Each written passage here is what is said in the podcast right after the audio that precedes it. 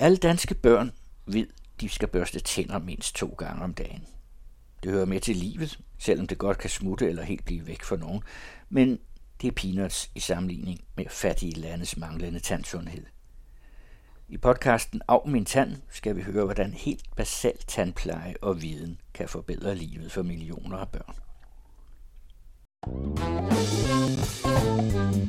Løven han få børste tænder af en mus. For det er ikke særlig nemt at føre En tandbørste med så store klør. Heldigvis så har han jo sin ven Der børster tænder på ham igen og igen. Slap, lille, stor eller stær. Det er lige meget hvad du er. For alle skal børste tænder hver dag. Se løven og musen.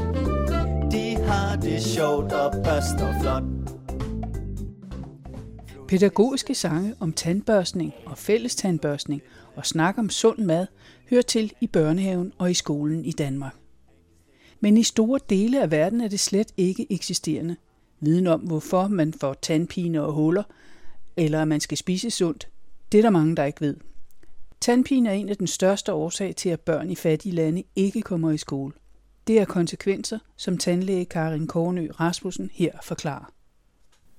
Tandpine giver et dårligt helbred, det giver en dårlig læring. Det er ikke kun tænderne, det går ud over, det går ud over hele kroppen. Det kan gå op i hjernen, det kan gå ned, det kan give infektion alle steder, og du får et dårligt liv. Karin Kornø Rasmussen er medlem af den danske NGO TUK. Det står for Tandsundhed Uden Grænser.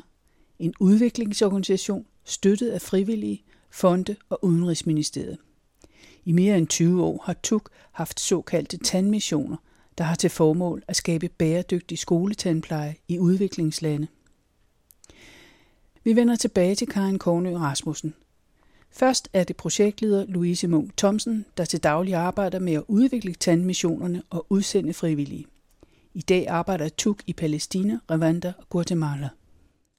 TUK, kan man sige, eller Tandsundheden Grænser, blev stiftet tilbage i 2002 af nogle tandlægestuderende fra Københavns Universitet, der tog rygsækkene på med tandinstrumenter bag, og så rejste de til Peru og lavede noget akut behandlingsarbejde, og så udviklede vi os faktisk derfra. Der blev de simpelthen mødt af et enormt behandlingsbehov. Vi har udviklet en meget øh, enkel sundhedsmodel, som er velegnet til at implementere i udviklingslandene, øh, som er kraftigt inspireret af den lange tradition, vi har i Danmark for skoletandpleje. Og det består i, at vi implementerer daglige tandbørstningsprogrammer på folkeskoler i samarbejde med lærere og forældre. Så arbejder vi med at træne øh, lokal sundhedspersonale Øh, det kan være tandfaglige, øh, sygeplejersker, sundhedsarbejdere, hvad der nu er af fagfolk inden for, for det enkelte sundhedsområde i det givende projektland. Så foregår vores arbejde altid i tæt samarbejde med meget dygtige øh, og seriøse lokale organisationer, Hvordan får I kontakt med dem? Fordi det er jo ikke bare sådan at komme og sige, hey, vi vil hjælpe jer. Altså, det har været lidt forskelligt. Nogle gange har vi fået, fået eksterne henvendelser. Øh, blandt andet samarbejder vi med SOS Børnbyerne i Rwanda. Så det var SOS Børnbyerne i Danmark, der tog fat i os og sagde, hey, der er et behov her, og vi tror, I kan hjælpe. Øh, at I sidder og ser nærmere på det. Men ellers så er det en del af det analysearbejde, man kan sige, når vi går ind i et nyt projektland. Det er, hvad er det for nogle organisationer, der er i det her land? Hvor ser vi nogle organisationer, hvor vi har den samme mission, de samme værdier?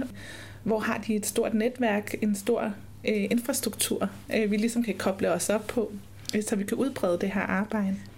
Karin Kornø Rasmussen fortæller her, hvordan det var at være ude med TUK første gang i Palæstina. Vi var seks, tror jeg, fem og det er både klinikassistenter, og det kan være tandlægestuderende. Det er også det, der er det smarte ved det. De skal bare være på det sidste år. Ikke? En lille gruppe, der tager afsted. Og det er, jeg tror, vores yngste var 19. Hun var i øvrigt så af, af palæstinensisk herkomst og havde aldrig været der, så det var en fantastisk oplevelse for hende at se, hvilken flygtningelejr det var, hendes forældre var taget væk fra i sin tid. Der kom hun så til. Og så den ældste, det var en kæbkirurg, meget dygtig kæbkirurg på 74. Så et sjov blanding af folk, der så skal afsted der. Og så fandt jeg ud af, hvordan det var at være på de der dentalmissioner. Og det er jo hvad kan man sige, kaos, men fantastisk. Altså for mange af dem, der har været afsted, der er det sådan, da de var ved tuden og siger, en af deres livs største oplevelser. Sådan en pige på 19 år, en tandlæge, det er jo, man tror, det er liv, hvad man ser, når man kommer derud. Det er tandbørste, jamen det kendte, nej, det, puh, det bruger de ikke, vel? Øh, tandpine, jamen det tør de jo ikke sige, de har, fordi hvad sker der, hvis jeg siger, at jeg har ondt i tænderne, så kan det være, at de gør et eller andet ved mig. De kender jo ikke til tandlæger, så øh, ja, og fuldstændig smadrede tænder, rigtig mange af dem. De fleste, det var jo så i starten det her, ikke? og stort set alle børn havde tandpine. Det kunne være for tandkød, eller det kunne være kæmpe store huller. Altså det var, det var frygtelig syn, det må man sige. Og så arbejdede vi jo med dels at se, hvem, hvem har noget, og så lavede vi noget smertestillende behandling, og fik så heldigvis også den tandlæge, der var på projektet, en lokal tandlæge, der var med på projektet til ligesom at sige, at han kunne godt tage nogle af dem, og altså vi arbejder jo enormt primitivt, når vi er ude.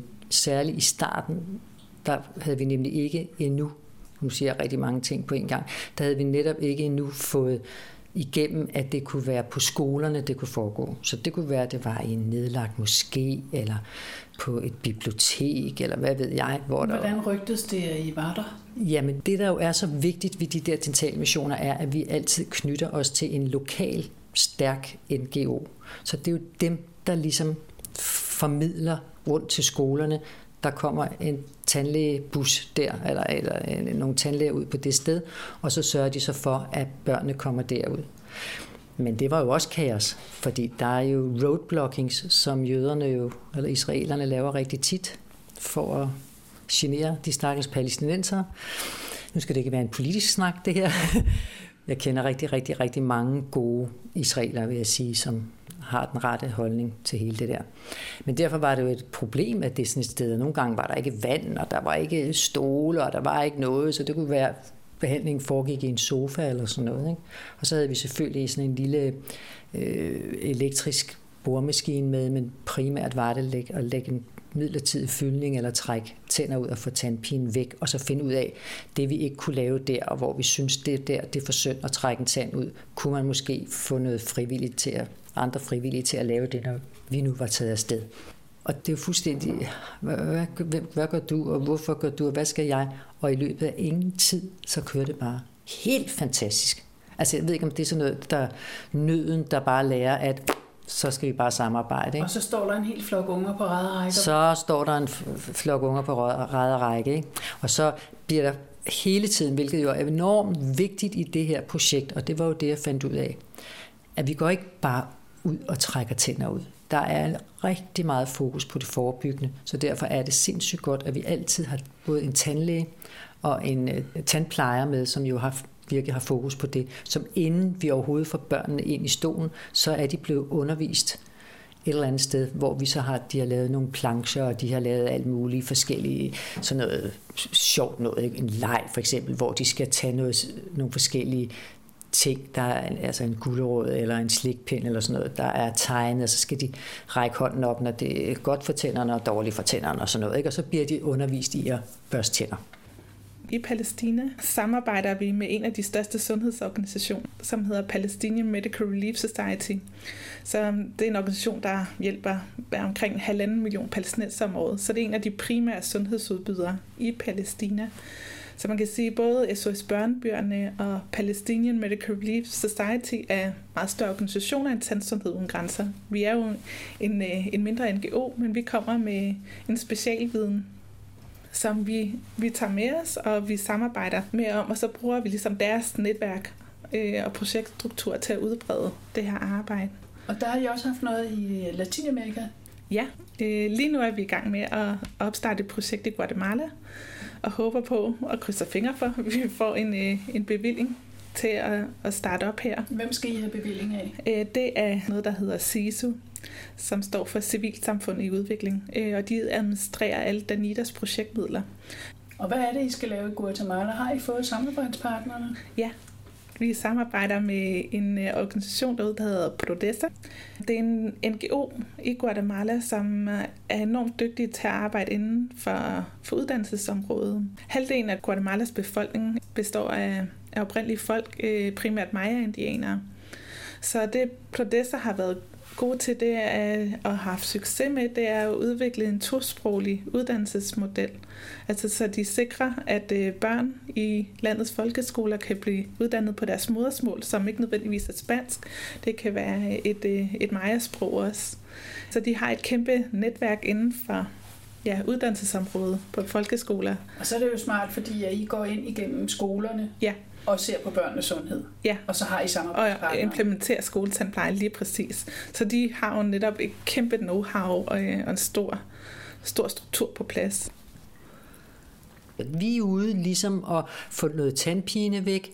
Vi er ude og sørge for at holde fast i den der undervisning og se, hvor meget kan de og hvor meget kan de ikke. Og så er vi ude Ligesom også at lære de der børn, at det er ikke slemt at møde en tandlæge. De er faktisk meget søde. Altså der har de jo en lidt anden kultur, end vi har herhjemme. Hvis børnene ikke ligger stille, og forældrene er med, jamen, så holder de jo bare børnene fast og nærmest giver dem en lussing, hvis de, så dem holder vi langt væk. På det tidspunkt, jeg var der første gang, var vi som sagt ikke på skoler. Det er så i mellemtiden, efter lang kamp med, sådan er det jo med undervisningsministeriet, er der skabt plads til, at vi nu kan være på skolerne hvilket jo gør det meget nemmere. Så behøver vi ikke have, vi behøver ikke have forældrene med, hvilket er en stor fordel. Så får de bare, forældrene skal bare give lov til skoleinspektøren, at vi må lave deres tænder. For der, der skal være noget accept fra forældrenes side. Ikke? Så er der noget forældregrupper, hvor man så sørger for at undervise forældrene også i, hvordan de skal passe deres børns tænder. Jamen, der vil jeg nemlig spørge dig. Ja. Ved forældrene godt, at de egentlig burde være at give dem for meget slik, og er der en tradition for sådan noget med de slik? spiser rigtig meget slik, og det er jo for eksempel også et af de punkter, vi sætter ind i alle deres kantiner derude. Altså jeg tror ikke, du kan få et æble, men du kan altid få en marsbar, vingummi og kiks med chokolade og alt sådan noget, som jo er billigt. En billig måde at få dem til at få noget energi på. Sodavand og sådan noget. Jeg har også oplevet det i Grønland, hvor jeg var for mange år siden. Ikke? Altså, du kunne ikke få en guldrød, den kostede måske 15 kroner, men en Marsbar, den var billig. Ikke? Og sådan er det også der. Så det vi også har været inde og prøve, det er, at vi også prøver at involvere Sundhedsministeriet. Men så stor en procent af børnene kom ikke i skole på grund af tandpine. Så altså tandpine giver et dårligt helbred, det giver en dårlig læring. Det er ikke kun tænderne, det går ud over, det går ud over hele kroppen. Det kan gå op i hjernen, det kan gå ned, det kan give infektion alle steder, og du får et dårligt liv. Så derfor er det jo vigtigt altså netop at tage det i indlæringsperioden. Vi skal have de der tænder til at fungere, for at du kan få en ordentlig kost. En anden ting er, vi vil så sige, der må ikke sælges det der lortekost, hvis man kan sige det sådan, usunde noget i kantinerne. Det skal være sund mad. Så derfor er der på de projektskoler, og det er faktisk noget, vores lokale NGO kom som idé med, at der lavet sådan, at de slutter første time af med fælles healthy breakfast. Og det er jo så ikke alle, der har råd til det, men så bliver det jo et sammenskudskilde, så dem, der har råd til det, kommer med det, de kan, men det skal alt sammen være sundt. Og så slutter de af med efter morgenmaden, som de får hver dag, at I samlet flok og børste tænder. Så får de da i hvert fald børstet tænder en gang om dagen. Er det så noget, I kan efterlade, når I har været der, at der bliver en tradition på skolerne? Lige præcis. Det er det, der er så vigtigt ved det her, det er, at det bliver sustainable, som det hedder, altså bæredygtigt, og vi faktisk efter, mener jeg, halvandet år mere derude, så er det faktisk slut. Så kan vi trække os ud. Det er kommet op på øh, ministeriel plan, så det nu er en del af undervisningen. Det skal være sådan. Man har øh, health workers på skolerne, som bliver undervist i det. Der er forældregrupper, som også bliver undervist i, hvordan de skal gøre med deres børn og skal deltage i forskellige kurser, og der er sundere mad. Og vi kom så også med det forslag, at man også nogle steder kunne lave køkkenhaver. Ikke? Altså, hvorfor søren gør man ikke det? Man har de bedste muligheder for at gro de ting der, som er sunde det at vide noget om, hvad man skal spise, det er noget, mm. I kan lære dem. Ja. Men hvad kommer de med af fordomme eller forestillinger om, hvorfor de har tandpine? Er der nogle forældre, der sådan ikke har viden, eller de har meget, meget lidt viden. Jeg tror godt, de ved, at sukker ikke er så godt. Men så mener de jo alligevel, at cola, det renser jo tænderne. Det kan jo godt være, at de synes, altså, de har ikke ret meget viden om det, og ej heller forældrene. Mm. Og så også det der med tradition for at børste tænder derhjemme. Jamen, det kan vi jo ikke overskue. Vi har 8-9 børn, og det har vi ikke råd til, og det kan vi ikke. Så det er faktisk noget, man kan sige, når jeg siger det der før med, så får de i hvert fald børstet tænder en gang om dagen. Og det er jo godt i forhold til aldrig at gøre det. Men nu har I de nationale kontakter, Guatemala, Danmark, og I skal søge nogle penge. Men der skal fyldes nogle mennesker ud i det her. Hvordan arbejder I med det? Ja, det er jo mange forskellige mennesker, der skal fyldes ud i det. Øh, hvis vi er helt nede på lokalniveau, jamen så er vi ude på de skoler, øh, projektskoler, vi skal arbejde med lærere, skoleinspektører, forældre og elever. Det kan også være øh, lokale sundhedsfolk, der skal med ind over lokal tandfaglige, den lokale samarbejdspartner, vi nu har organisationen, og de lokale medarbejdere, vi ansætter. Så det er jo et arbejde, kan man sige, på forskellige niveauer, der, der rummer øh, forskellige mennesker med forskellige baggrunde og forudsætninger for at indgå i det her arbejde. Og hvad er det som fra den danske side? Hvad skal I levere til det for uden penge? Jamen, vi kommer med al vores viden og med vores metoder øh, Øh, også erfaring med at opbygge skoletandpleje. Og det er ligesom, det giver vi videre til vores samarbejdspartnere, lokale medarbejdere, som vi oplærer. Der er jo selvfølgelig vores øh, fastansatte sådan projektleder som mig, der er ude og monitorere og implementere de her projekter, men så har vi så alle vores øh, frivillige tandfaglige, vi udsender hvert år. Og det er både tandlæger, tandplejere, klinikassistenter, tandlæger og tandplejerstuderende, som vi udsender øh, to gange årligt. Men under det her, de her udsendelser af de frivillige, der har vi også øh, lokale assistenter ude, øh, lokale sundhedsfolk, så de overfører know-how til dem og viser, hvordan kan man arbejde med det her på daglig basis. Og typisk så er det jo et arbejde, der foregår uden for de faste tandklinikker. Altså det er på skoler, basale sådan barfods sundhedscentre, øh, moskéer har det endda været fængsler, har vi førhen også arbejdet i.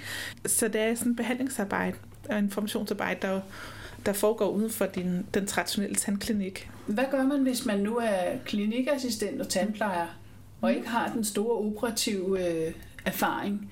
Hvis man ser en mund, som simpelthen bare er helt forfærdelig og pinfuld og smertefuld. Altså, man har jo forskellige opgaver som udsendt. Øh, der er jo selvfølgelig vores tandlæger, som du selv nævner, de står primært for behandlingsarbejdet, men så tandplejere gør også en del lige med til at det, man kalder visitere. Altså de ser på patienterne og ser, hvad er det for et behov, der er her. De screener dem, når de kommer ind, og så får de dem videre. De er med til at lave tandrensninger og lægge bedøvelser. De holder undervisningssessioner for, for børn og forældre. Udløbet af tandpasta og tandpasta viser, hvordan man børster tænder korrekt.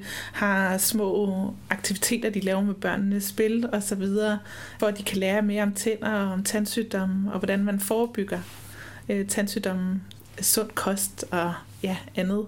Og klinikassistenterne, de er simpelthen bare øh, helikopterne, eller hvad, de er, de er med ind over det hele, både understøtter behandlingsarbejde, hjælper med at undervise patienter, øh, sørger for, øh, at instrumenterne er rene, og det, ja, det hele arbejde glider, ligesom de gør ude på klinikkerne. De er alfa og omega, de er fantastiske at have med, mm. med på de her udsendelser. Hvor længe er man typisk ude? Når vi udsender de her dentalmissioner, så er det en uge om vinteren og to uger om sommeren. For vi er lidt afhængige af, at det er på frivillig basis, det foregår. Så vi er afhængige af, at, øh, at de her tandfaglige de har ferie for at kunne blive udsendt med os. Men får ikke løn for det? Nej, og de finansierer endda deres egen rejseomkostninger. De udgifter, der, der ligger i forbindelse med projekterne, men de sørger selv for at købe flybilletter og betale for kost og logi, øh, rejseforsikringer og andet. Men kan I skaffe dem bolig eller noget? Det er lidt forskelligt, hvilket forhold de bor under. I Rwanda for eksempel hænder det, at det er en SOS børnby. De bor i nogle guesthouses. Andre steder, for eksempel Palæstina, men så er det nogle, nogle lokale hoteller, de bliver indkvarteret på, mens arbejdet står på. Der er jo mange hjælpeorganisationer, som kommer, både når der er akutte problemer, og sådan, når der er et problem i verden. Hvordan har I prioriteret jeres arbejdsindsats? Vi vil jo selvfølgelig også gerne hjælpe et akut behov her nu, men vi vil jo allerhelst lave et det langsigtede hvad skal man sige, træk øh, og opbygge noget, der kan stå selv. Så den dag, vi er færdige, jamen, så er der en skoletandpleje i det enkelte land. Øh, og det tager år at opbygge, og det er ikke noget, vi gør i løbet af 1, 2, 3 år. Ja, det er det langsigtede træk. I Guatemala, der var vi ude i 2019 og lave en forundersøgelse, hvor vi var ude øh, i en region i Guatemala, i nogle fattige områder, altså nogle Maya-landsbyer, og screen børn på folkeskoler der. Øh, og der fandt vi desværre et af de værste sådan, behov, eller hvad skal man sige, tandstatus blandt børn øh, i vores organisationshistorie. Altså hver barn havde i gennemsnit seks tænder med karies, øh, hvor næsten en tand var med hul ned til næven.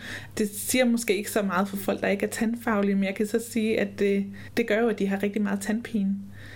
Og det er jo desværre det, altså udvikling, der sker i mange udviklingslande. I takt af, at de får mere velstand, så kommer jo alle de her fastfood-kæder fra Vesten, øh, sukkerholdige produkter osv. Der er nærmest ikke den afkrog øh, i verden, hvor man ikke kan øh, gå ud og købe en Coca-Cola. Og det er jo selvfølgelig gift, når man så kombinerer det med en befolkning, der ikke har særlig meget viden om, hvordan man passer på sine tænder, og hvad der forårsager tandsygdomme. Jeg kan huske, da vi startede i Rwanda, der var nogle af de spørgeskemaundersøgelser, der kom tilbage fra møder, til børn fra projektskolerne, det var, øh, hvad skyldes øh, huller i tænderne? Det var orme, der lavede dem. Altså det, det er jo nogle gange helt på det niveau, vi er. Tit så er der kiosker, hvor der bliver solgt slik og sodavand og andet, der ikke er godt for tænderne. Så, så det er jo også en dialog, man skal have både med, med skoler og med undervisningsministeriet ude i de pågældende lande at, at indføre en uh, sukkerpolitik, i hvert fald i skolerne. Nu har du erfaringer fra øh, Palæstina, men du ved også noget om Guatemala, og du har vel hørt noget om Afrika, men er det noget fælles, der kommer, når du kigger ned i munden på de der børn? Er det sådan nogle fælles sygdomme? Det må jeg sige. Altså nu var jeg ude på en forundersøgelse i Guatemala, hvor vi er ved at skal starte et projekt op, eller er i gang med det, kan man sige. Ansøgningen er afsted, og så er vi blevet lidt forhindret og forsinket på grund af covid. Men det lignede, det, det var det samme. Og der var de nok endnu mere bange for at sige, at de havde ondt i tænderne derude. Nå. Og der altså var i Guatemala? i Guatemala, ja. Hvorfor det? Ja, fordi de vidste simpelthen, der, altså, altså, der er jo mange flere tandlæger, trods alt på Vestbreden, at der er ikke ret mange tandlæger i Guatemala, så de havde aldrig set en tandlæge.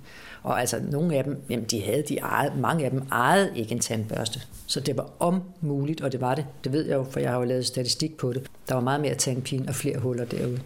Jeg ved på Vestbreden, der har de jo selvfølgelig, hvis det har været helt galt, så har de jo kunne komme til nogle offentlige klinikker, tandlægeklinikker, som der findes på Vestbreden. Men det koster også penge. Og så koster det også, at man skal derhen. Altså som jeg sagde før, så er der, er der meget svært at komme rundt på Vestbreden, og det er sådan lidt med vilje, at det er det. Der er nogle veje, der går lige ud, og som er meget nemme, og dem må israelerne køre på, og så er der sådan nogle snode nogen med nogle roadblockings, og der må palæstinenserne køre. Sådan er det i hvert fald i nogle områder. Men det, der så også er kommet, nu for at vende tilbage til Palæstina-projektet, som vi jo så vil overføre alle de succeshistorier, der er der, og som også kører i Rwanda, det er, at de tandlægestuderende, de på sidste år som en del af deres uddannelse skal ud og arbejde frivilligt for de der børn. Så det, som vi gjorde, og når vi så trækker os, jamen det kører videre fordi det er de tandlægestuderende, der tager ud. Det skal ind under huden hos dem. Jeg havde også øh, møde med tandlægeforeningen og sagde, hvorfor har I ikke sådan en tradition for at lave sådan noget frivilligt arbejde? Altså det gør vi i Danmark for eksempel, ikke? Og de har masser masser af tandlæger, øh, som bare ikke har nok at lave, fordi folk ikke har råd til det. Og det fik vi også sådan til at gå meget mere op i det, og, og hvis du i hvert fald får de tandlægestuderende til at få øjnene op for det, for hvis du først har prøvet at hjælpe sådan nogle børn der til at få det bedre, så kan du slet ikke holde op igen. Hvis de tandlægestuderende skal gøre det jævnligt med jævne mellemrum, og ikke kun øh, to gange om året, som vi gør, men med jævne mellemrum tager ud. Og når de så også forhåbentlig får en, en tradition for, når de bliver færdige, at de så opretter nogle, noget mere frivillige klinikker, og at de, at de der børn kan komme til de der tandlæger og få det lavet gratis. Altså det er jo det, man håber. Hvad er det værste, du har set, altså, når du åbner munden på sådan en lille pige eller dreng der? Jamen det er jo simpelthen, at Øh, for eksempel, at seksårstænderne på et lille barn, altså alle mælketænderne ligner ja, små stumper af træer, som bare skal, træstumper, der bare skal ud, men også at deres seksårstænder, som er dem, de skal have hele livet, står åbne med hul lige ned til, til nerven. Det er redselsfuldt, og det er der så måske, det, det var en, hvor jeg tænkte, hun må have de der smerter for alle fire seksårstænder. Så det var bare ud med hele møget. Der kommer nye ikke nogen nye seksårstænder. Det gør der jo ikke. Nej. Og så kan man sige, dem der så kommer af de andre nye, de kommer jo lidt hulter til bulter. Du ser jo enormt meget altså, dårlig tandstilling. Fordi hvis du, altså, de leder jo hinanden. Altså hvis du tager en tand for tidligt, så kan den nedenunder ikke finde ud af, hvad retning den skal op i.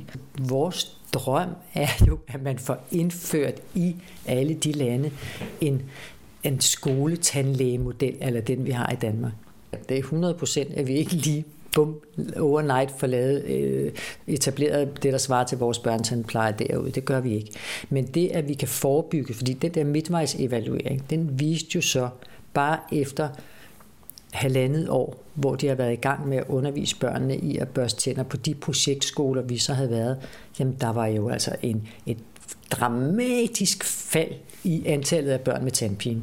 Ikke? Og de trivedes bedre, og de vidste deres viden om, hvad der var sundt og ikke var sundt, var også meget større. Der var desværre ikke rigtig sket noget ude på de der kantiner, som det hedder, altså i, på skolen. Man kunne stadigvæk kun købe møg, ikke? men øh, det er jo en proces, der tager tid, hvor man også igen skal have Sundhedsministeriet med ind og samarbejde med Undervisningsministeriet, så det bliver sådan et, et hele. Ikke? Så jeg synes, at de der projekter virkelig, virkelig giver mening. Dialog og tæt samarbejde med Sundheds- og Undervisningsministerierne om tandsundhed er faktisk lykkedes i Rwanda. I 2010 fik man her en tandsundhedsstrategi, hjulpet godt på vej af det danske TUG, og i Palæstina er der nedsat en national tandsundhedskomité for at skabe skoletandpleje i samarbejde med både tandlæger og ministerier. I podcasten hører de projektleder Louise Munk Thomsen og tandlæge Karin Kornø Rasmussen, begge fra TUG, Tandsundhed uden grænser. Anne Egen havde tilrettelagt.